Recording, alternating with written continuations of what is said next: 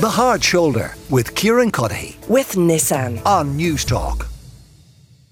As you would have heard in the news headlines, Lynsey Bennett, the CervicalCheck campaigner, has died at the age of just 34.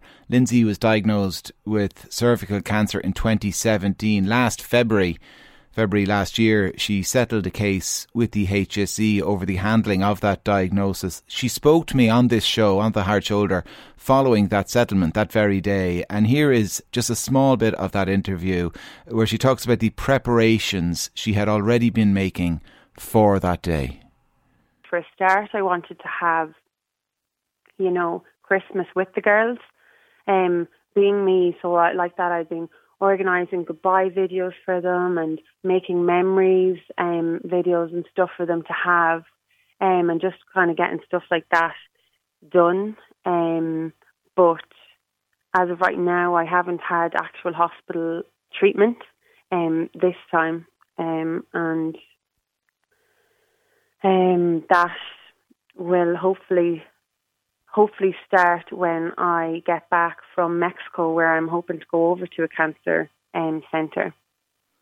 God, Lin- how do you, Lynsey, go- about making a goodbye video for your children?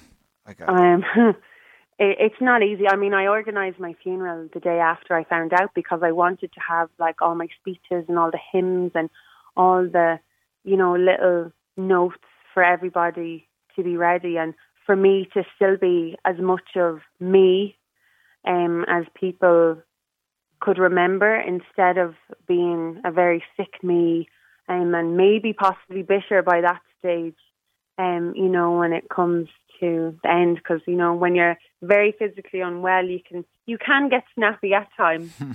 but no, I think just for the love for the love of the girls and for having my own heartache of losing mum when I was 24, I just wanted them to always have bits and bobs to hold on to. So I think you just go into this practical mode and you're like, okay, how can I take any power back from this? You know. Um, and so that's what I did. And the amazing Sarah Jane Foster from SJF Productions in Mullingar has just been such an amazing support. She actually helped create the video for my letter to the Taoiseach and the government leaders, and she's just been amazing in all the shots and everything that she has done. And I'm so grateful. Um, you know, because it's just, it, like I said, it just makes me feel like I get a little bit, bit of the power back. do, do, you, do you talk? You've left a video for the girls. Do you talk to the girls about, you know, Yeah, about well- what's coming? Well, when I got diagnosed um, the first time, the hospital had said to me, um, I can't remember the lady actually I spoke to, but she had said to me that generally we would advise to be as honest with, um, you know, children as you can without obviously terrifying them. So I've always said, Mammy is cancer. Now, to them, they might think that cancer is only on the same level as having, I don't know, a cold. Um, but I, I told them the word, um, and I said to them that you know they were going to have to go stay with my auntie, and you know explain that to them. And then when it came back, they knew obviously that I was sick again. But this time, I said to them, you know, unfortunately, Mammy, it looks is going to have to be an angel, and that they don't have the medicine to make me, you know, better again to take the cancer away. And um, Zoe just turned around and she goes, No, you're really positive and you're a warrior. You've got this, Mammy. And Haley was like, Yeah, you do. And I was just like, Okay. Um, and I just, I didn't push it. Um, and I just said, Okay, that's their thoughts. Now we can come back to the conversation when, you know, I'm, you know, possibly not in as good a health as I am now. But I was just like, I'm not going to terrify them and you know be like no listen to me um if that's what they've taken from the conversation i'm just like okay we will go with that for now Yeah, that was Lynsey Bennett speaking to me in February of last year when she settled that case with the HSE. And if you're just joining us here on the show, Lynsey has passed away at the age of 34. I mean, I was lucky enough to speak to Lynsey a couple of times as well, a few times uh, after that, uh, over the intervening year and a half or so, you know, just touching base with her really uh, in terms of treatment and how she was getting on personally. And you could never fail to be impressed by her resilience and her steadfastness and her attitude as well. And you got a little sense of that there in that interview, uh, that attitude she had and the sense that she had of how important it was uh, for her girls as well, for Zoe and Haley, and providing a future for them. Gillian O'Mahony is with me now. She's the solicitor who represented Lynsey in that case with the HSE. Gillian, you're very welcome to the show. And as somebody who knew Lynsey well, you would have known all those character traits, and you too, I'm sure, devastated with this news. Absolutely, it's very sad news. I think the whole nation will be sad, you know, hearing this news today. Lynsey was special. She was very special, and she was so brave. And I think, despite her terminal diagnosis, and I think you've said it and it's come across everywhere, Lynsey's determination was based solely on securing a future for her girls, and she achieved that. And, and that was her motivation at all times was to ensure that there would be a future achieved. She you know, she didn't get involved in the semantics of um, apologies, liability, all of that. Her aim was to make sure that her girls were, were looked after. And was that, I mean, if you bring us back, Gillian, to the first time you met her, did that come across immediately with Lynsey? Absolutely, absolutely. I mean, she only received her terminal diagnosis two years ago. And you know, it was we we had to move fast at that stage because the prognosis. And again, I'm not disclosing any personal information. This is stuff that Lynsey disclosed yeah. herself. Um, her her diagnosis was terminal, and it was such that we had to move extremely fast.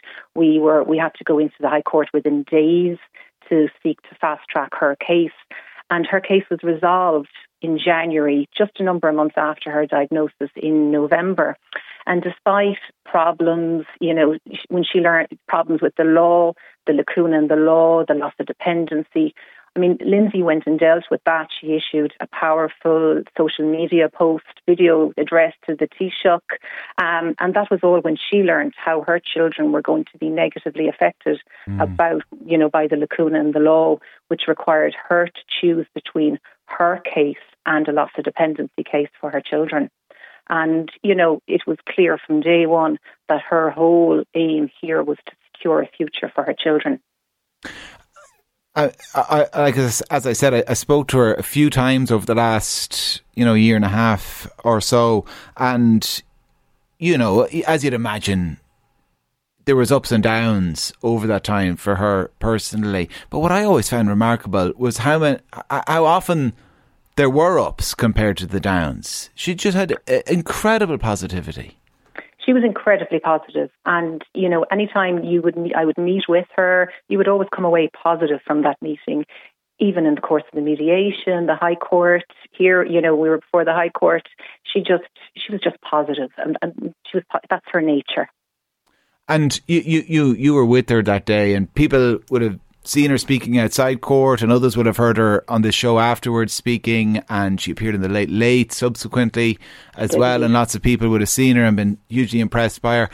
Um, how relieved was she that she had managed to secure a future for her children? I, find, a safe financial future. She'd have given it all up like that to be healthy oh. again and to be around for her. That goes without saying. So I don't absolutely. want to kind of be dismissive and say, you no, know, everything absolutely. is fine because of the court case. Absolutely not. But she must have been relieved on some level. Absolutely. I mean, she secured a future for her children and she should be part of that future. Yeah. But unfortunately, she's not. But I suppose it was a relief for her that she had achieved by bringing this court case. She had highlighted the issues in the CervicalCheck system and she had ensured that her, her two beautiful girls were going to be looked after. And she knew what she was facing. And, and that was her motivation, which, which she achieved and she was always going to achieve. You know, you know, she was a force to be reckoned with. Yeah, she absolutely was, and she will be sorely missed, I'm sure, by absolutely everybody who knew her. And our thoughts today, more than with anyone else, are with uh, Zoe and Haley, who t- her two girls, who she loved uh, so much. Uh, Lynsey Bennett, uh, R.I.P. Gillian O'Mahony, a solicitor who represented Lynsey. Gillian, thank you very much for joining us. The Hard Shoulder with Kieran Cuddihy. With Nissan. Weekdays from 4 on Newstalk.